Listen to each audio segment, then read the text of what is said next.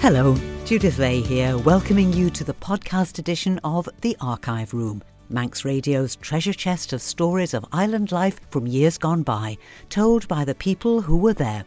So come on in and let me take you for another gentle stroll down Manx memory lane.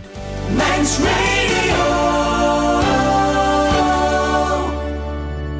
In the last episode of the Archive Room, we met Mrs. Irene Curphey, affectionately known to everyone as Auntie Reenie, the much loved and well respected head cook at Castle Rushen High School for some 30 years. Well, here she is again, 90 years of age and talking about life in the tiny post office at Ballabeg, which her husband Jack ran.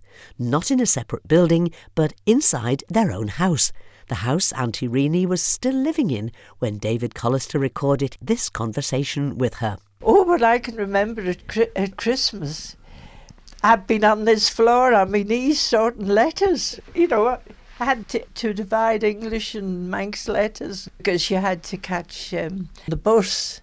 It was when we used to have to put the mail on the bus, and you had to stand out here to stop the bus to put the mail on. Oh, yeah. See. Well, I, I, once or twice he has missed the bus, and he's had to cycle into Ballasalla to catch the bus going round. He's done that. He'd tell me after but telling t- that. talking about Christmas, would there be parcels as well? Oh, there was an awful lot of parcels then. Well, they used to send geese away and turkeys and big cakes and things like.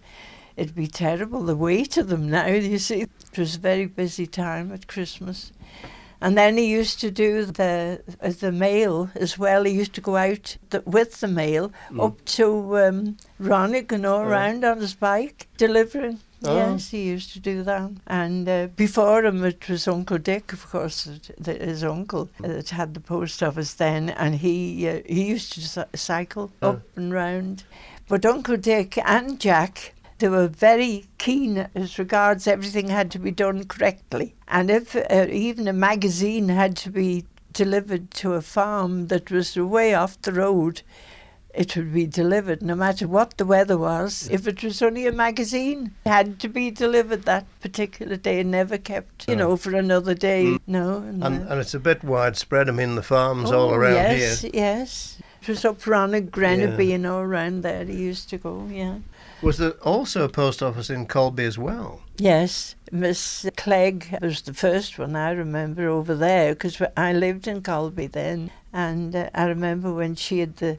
She was only her that had a telephone, I think, in the village then at one time. And she'd answer the phone. I can always remember her answering the phone, and she'd say, Colby, she put the tone on a little oh, bit oh, with yes. that.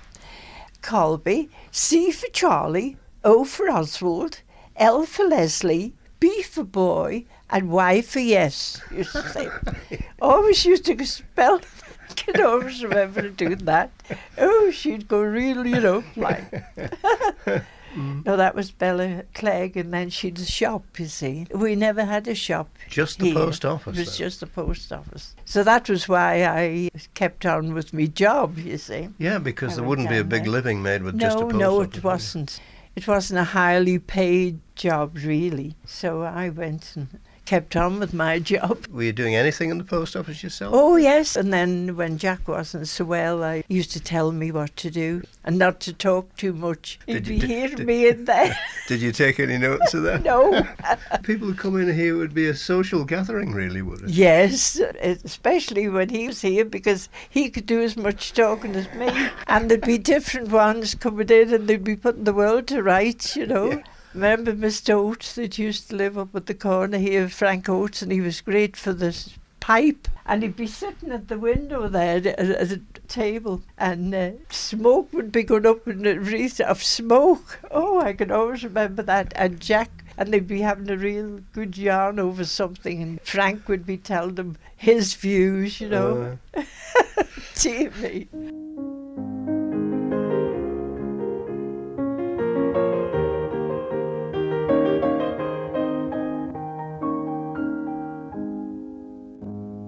Ninety-year-old Mrs. Irene Curphey in conversation with David Collister that was recorded around 20 years ago. As you'll hear in a few moments, it's post offices and postal services that, in a way, link Auntie Reenie with our next storyteller, as working for the post office was a big part of Kirkmichael born Norman Barron's working life. Actually, he's John Norman Barron, following a family tradition that goes back to the early 1800s. My father was a joiner with Cully Brothers. Yeah. Uh, my grandfather was a shoemaker, living at Rhencullen down in, near Bishop's Court. And my great grandfather was a crofter in Orrisdale, and he started about 1812 or something or other like that. They were all Johns. My father was called Jack, I suppose, because of distinction. Yeah. so they put John Norman on me, which, and, but they called me Norman. So born What? in 1909, Yes. before the First World War. Um, you won't. I mean, you'd only be very small when that was on. Any, Well, any memories? Yes, uh, I only remember bits. I remember a Belgian family living next door to us. We lived in a cottage in Michael, uh, right directly opposite White House. We looking straight up to the White House. Mm. Uh, we had a Belgian family next door. It was a summer residence for some people in uh, people in Immercrook from Southport. So that was taken over uh, for this Belgian refugee family Mm. while the war was on. But I remember very little about them except that they were there, that's all. We were in this cottage. I was one of nine family, and we had two bedrooms and a living room and a kitchen, that's about all. You had And to then- share a bed then, did you? Well, I had to hang on to the bed. anyway, no, we he eventually moved down to the bottom of Rhencullen. See, they moved. We moved. Father and mother moved, and all the family went with them. Of course, down to the bottom of Rhencullen there. And of course, um, I'd left school by this time. In that First World War, were there any sort of uh, zeppelins or anything across the Well, island? uh, I remember an aeroplane going across. I remember the liner Celtic lying off Peel. Yeah. And often looking across, and my mother said to me it was torpedoed, you know, Yeah. and was lying there until they could repair it, kind of thing. I remember that. I remember these uh, great big crates. They said was palm olive oil and coconut oil coming in on the shore from wrecks. Yeah. Yes. Of course, they were too heavy, you couldn't handle them. But I know we had lots of uh, palm oil coconut oil to grease our boots afterwards for a long time afterwards. That's about all I can remember, except when the church bells were ringing and uh, the war was over, war was you know, over, everybody yeah. was. I remember that. Yes. Where did you go to school in Michael? I think. Uh, just Kirkmichael's Elementary School, that's Yeah. all. yes. Happy days or not happy days? Well, yes, in a certain, uh, we were happy enough in days, yes. The schoolmaster in the wartime, of course, went away. He was called Jimmy Kelly. Uh, he went away uh, in the war, I suppose he'd yeah. be. And there was a Mrs. Corkle took over, but I, I didn't know much about her at all. Mm. But I was trained first uh, Mrs. Kamesh, who was a, distant relative of mine, really. And uh, then Miss Mary Edgar was the middle class teacher, and, uh, and this Mrs. Corkle until Mr. Fielding took over as headmaster after the war. I, uh, I left school at, what, in 1923, was it? The day I was 14, I left school and looked for work. So, with school days behind him, 14 year old Norman Barron went searching for work and found it, firstly as a gardener at the White House, working for the widow of the famous Diamond King. The Diamond King was extremely well known in the area, wasn't Well, he? he was, he was. Yes. And they did say at the time, those houses looking up to White House were Yeah. called Park View. Uh, because the Diamond King had visions of making all that field, that big field, into a park. Oh, yeah.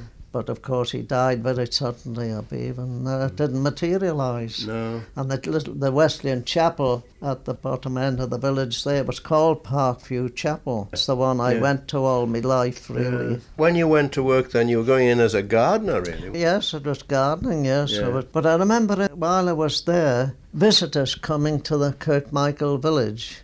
And they would come up to the gardens for fresh vegetables and fruit and mm, things, yes. But the sale of the estate meant a change of job for Norman. He moved on to being a jobbing gardener, a farm worker, working on building sites, and a couple of seasons in the paybox at Glen Wyllin. I did two summers in Glen Wyllin, down in the paybox.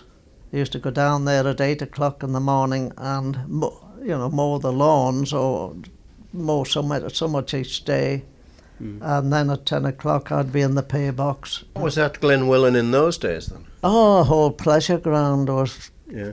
there was putting green, bowling green, and three tennis courts. Two were mostly used, really. And there were swings, of course, of all Children's re- playground children's there. playground there. I was there. Did yes. people stay down there in tents in those days or not? No, I never knew of anybody until later. And then, of course, they could get to the beach Yeah. there quite easily from the glen. Where was the pay box then? and the pay box was uh, directly under the railway bridge. Oh, yes. You know where the railway Yeah. bridge, and it was actually over the river. There was a river going there. Yes, the that's right, I know it, yes. And then there was a path coming from the station down. Yeah. And of course, you could drive a car down from the main road if Yes. you wished to come that way. So you'd be sitting in your pay box and the train's going overhead. Head overhead. Ah, yes. Well, of course, the trains were bringing the people in, though. Well, now then, there was lots of picnics, especially uh, from Douglas. Yes. Sunday school outings would come by train and then they'd walk down the pathway to the glen and spend the day down there. Yes. These pig picnics, yes. I've been on those myself. Quite, have you? quite a large number too, those right. coming, yes. Oh, was the was the boating pool there? The boating pool was not in in those days. No, Mm. there was none. It was when the railway company took over that they made the boating pool. Of course, I was in other work by then. Well, Norman Barron was clearly never going to be out of work, but it was, in his own words, all a bit haphazard. So when Norman saw an advertisement for an auxiliary postman, he gave it a try. He was successful and began his new job in Kirkmichael in the summer of 1938. But no sooner had his probationary period ended and his job confirmed than the Second World War broke out. And in 1940, Norman joined the Royal Artillery Anti Aircraft Section. Returning home after the war, Norman was able to get back to the post office, but not in Kirkmichael. Instead, he had to travel to Douglas every day. After a couple of years of doing this, he was offered a transfer to Ramsey. And after another two years, a postman from Michael wanted a transfer. And within days, Norman was back, working close to home in Kirkmichael. And that's where he stayed until his retirement in 1974. Well, if the work was varied, the weather certainly was. While I was in Ramsey, the snow stopped the van from getting out to Druidale. So he says to me, Do you get the motorbike? They had a motorbike for telegrams things. And go out to Sulby and go up. Had to go up to Corrady and Sulby there. Yeah. And walk up over the hills to Yeah. Druidale to deliver some mail. Really? Yeah. In those days, it was imperative mail was delivered. But even in in, a in bad snow, you had to get out with it. Yeah, yes. One occasion when we were 11 days cut Yeah, off, yeah. Michael was. And and what happened then to your work? Well, it was Christmas Day deliveries in those days. And uh, I went out with the van on Christmas Day, and uh, it, we had two vans and Michael eventually because we took over Ballaugh. I took off with the van. By the time you had sorted your mail out, it must have been 11 o'clock or so, you see. And, and I went out with the van to deliver it, and by the time I got to Bagarrow, the snow had come on. And it was such a lovely morning that morning. The snow came, and it came down so thick I couldn't see my hand in front of me hardly. So I, I tried to battle on a bit, but uh, it was impossible, so I had to turn back. And I made my way going mighty well down as far as Cronkerla there.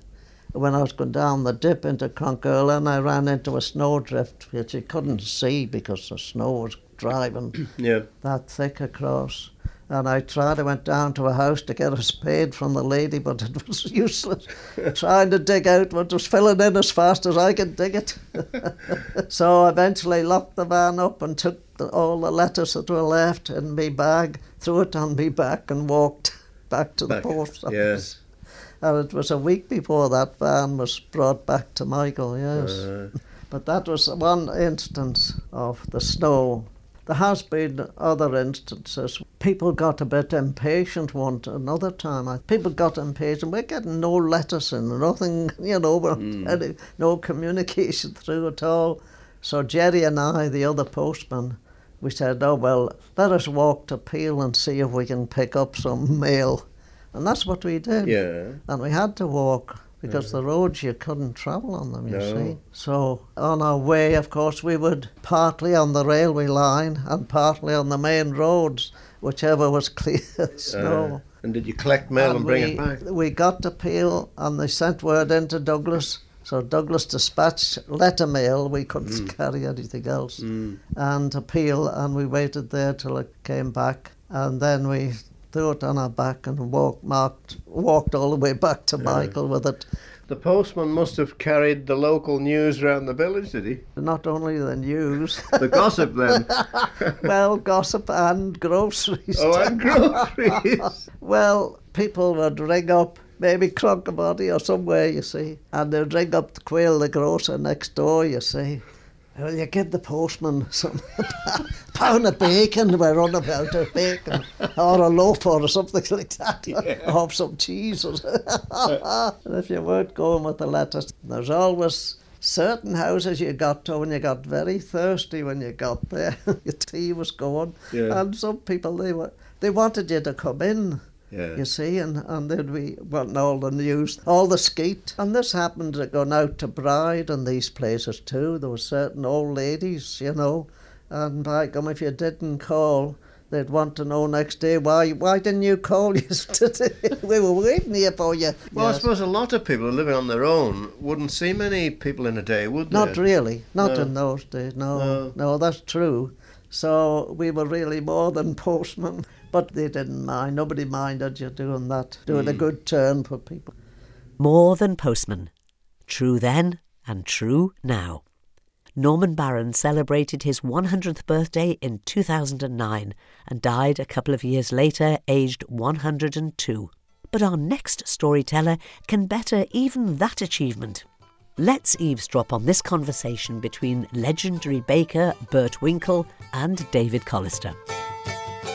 In the late 1940s and early 1950s, there were around 50 bakeries on the Isle of Man, some relatively large, with all island delivery, others smaller, some of them specialising in pastries, and quite a number based in rural areas. One of these was to be found within a pair of converted cottages close to the Eairy Dam at Foxdale. It was Winkle's Bakery. By that time, the good humoured owner was Bert Winkle, Albert Jardine Winkle to give him his full name, the Jardine from his mother's side of the family. They were a Scotch family. But uh, my mum was born in Bootle, Liverpool, and her father was a Scotchman. Come down, and he was working on pilot on the boats, on, the, on the Mersey boats, bringing boats in and out of the Mersey. Now, Bert, you were born in, in 1917 Yeah. in the Isle of Man. In the Isle of Man. But if we can go back a bit further than that, because the, the bakery at Winkle's, as we as we knew it, was started really by your, your parents. Your father actually bought a property. He bought this uh, property when he was over here on holiday. I stayed at Cunningham's holiday camp, which was under canvas at that time, of course, and walking around the island spotted these two cottages, and they were joined together. Just down by the Eairy here. Just by the dam, right Yeah. alongside the dam. And so fifty pounds, so he bought them Fifty pound for the two. for the two, yeah. Yeah. So he bought those, and a bit of land with it as well. Yes. So, and then uh, went back, sold the business in Manchester, and uh, came over here. Then my dad was called into the army, of course. That's the First World War. After he came out of the army, he had a lot of trouble getting work, couldn't get any work, and there was nothing suitable. He'd also had a packet during the war, which stopped him doing a lot of things. Uh, but then he uh, decided that in 1923 that there was nothing he was going to make any money at, or be enough to keep them. So he decided that he'd start doing a bit of baking. He was doing a bit in the kitchen oven, just bits and pieces on a Friday, and uh, selling them on a Saturday on the roundabout in, in Foxdale roundabout. What did he use? Just push for a little trolley round. Yeah, yeah. Just, round, yeah, Just yeah, like yeah. on a hand trolley. Yes, and, and a basket a lot of the time Yeah. the area. And, uh, then some people were starting started coming to the place. As that grew up a bit, we got another oven, a bigger oven, and uh, well, he did. And then from then on, he got a Studebaker car, one of the old Studebakers, seven seaters, and uh, had half an hour's driving lesson, and uh, he was driving from then on. Well, you didn't get licenses those days. No. Some, somebody just signed you so that you could drive, and so he uh, then used to. When my dad was running people into Douglas as a taxi, and then uh, go around selling cakes from the car, and that's started built up over the years. That would have started in 20, 1923? 19, about 1923, yes, Yeah. 23, 24, Yeah. we uh, started building up. But Yeah. not making bread at this time. Not making bread. No, we hadn't didn't make bread at that time because my dad had come to an arrangement with a baker who was very kind to him. In fact, lent him a hundred pound to buy an oven to start the next phase of the bakery, if you like it, put it that way. And he, he said he wouldn't make bread while he was doing the delivery around here. Now, you then were. Um, you were in this business from six or seven years of age onwards, were you? I've been in it all my life. Yes, yes. I was weaned in it. What were you called on to do when you were six or seven or eight then? Well, when I was going to Foxdale School, you see, we used to have to walk to Foxdale School. Coming home at night, I used to go up to Kinslew, Mr. Kermode's at Kinslew, and carry two quarts of milk home to make the custards next day. And then when I was home, I used to have to go down to Renshant, which another farmer down the road, get another couple of quarts of milk there. That would uh, be for, for the custards and uh, vanilla slices and stuff for the next day. see. yeah. And there's two or three other farms round about. They used to bring us buttermilk in, Right. which was great for the scones and flour cake and potato cake and all those things, you know, Yeah. makes makes lovely stuff. Yeah. And then the coke for the little oven that we were using when I was that age was down in a store at the other end of the garage. Mm. And I used to have to drag boxes of coke in and tip it up and make sure they had enough coke to keep keep the fire going next day. you see, and that's so, all those sort of things. And then I used to go out on the on the van and help my dad. You wouldn't be allowed to do it today. No. no. Never did me any. I'm, I'm, I'm 87 and I'm still running going. yes, yeah. And Bert Winkle is absolutely right. It certainly didn't do him any harm. He was 87 when this conversation was recorded, and he died earlier this year at the age of 105. What I missed most was the travellers coming in, meeting the people. I remember one woman said she was in the shop. Our phone was just through the shop at that time. I went through to do some phoning, and uh, the lady that was in the shop said to Vera, who had been, been with us about 40 years, you know, she said, What's the matter with Bert this morning? And Vera said, I don't know, he's all right, I think. Why? She said, He hasn't insulted me. And I thought, well, that's a lovely thing, isn't it? I always had something to say. And I usually a bit derogatory or pull my leg or something, you know. And the funny thing is, I can't re- recollect anybody that ever took offence. And I often say to people, it's not what you say, it's how you say it. But having a sense of humour was important. Oh, oh, absolutely. I mean, you can't go through business. You can't, can't do your job without a sense of humour, can you? No. Uh, I mean, you must get some awful things said to you at the times, and, you- and you've got just got to bite your lip, haven't This you? is it. Yeah, yeah, yeah. And you just pass it off or make it a joke. yeah. And with those words of Bert Winkle, I'm afraid that's where we have to close the archive room door just for this episode. But I've so much Christmas nostalgia to share with you, and that's why I'm pleased to say that next week we'll be opening the archive room door twice. Our regular Thursday evening visit just after six, and again next Friday for a one hour Christmas special at five o'clock. I do hope you can join me then.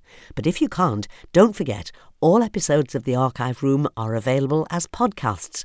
Go to manxradio.com and search for The Vault. You'll find this and all previous episodes of the Archive Room for you to listen at your leisure, and you can subscribe for free so you get a little notification whenever a new episode is added. My thanks to you for listening, and I couldn't finish in any better way than with a classic sign off from Howard Hampton. Anyway, till next week, so long, sir.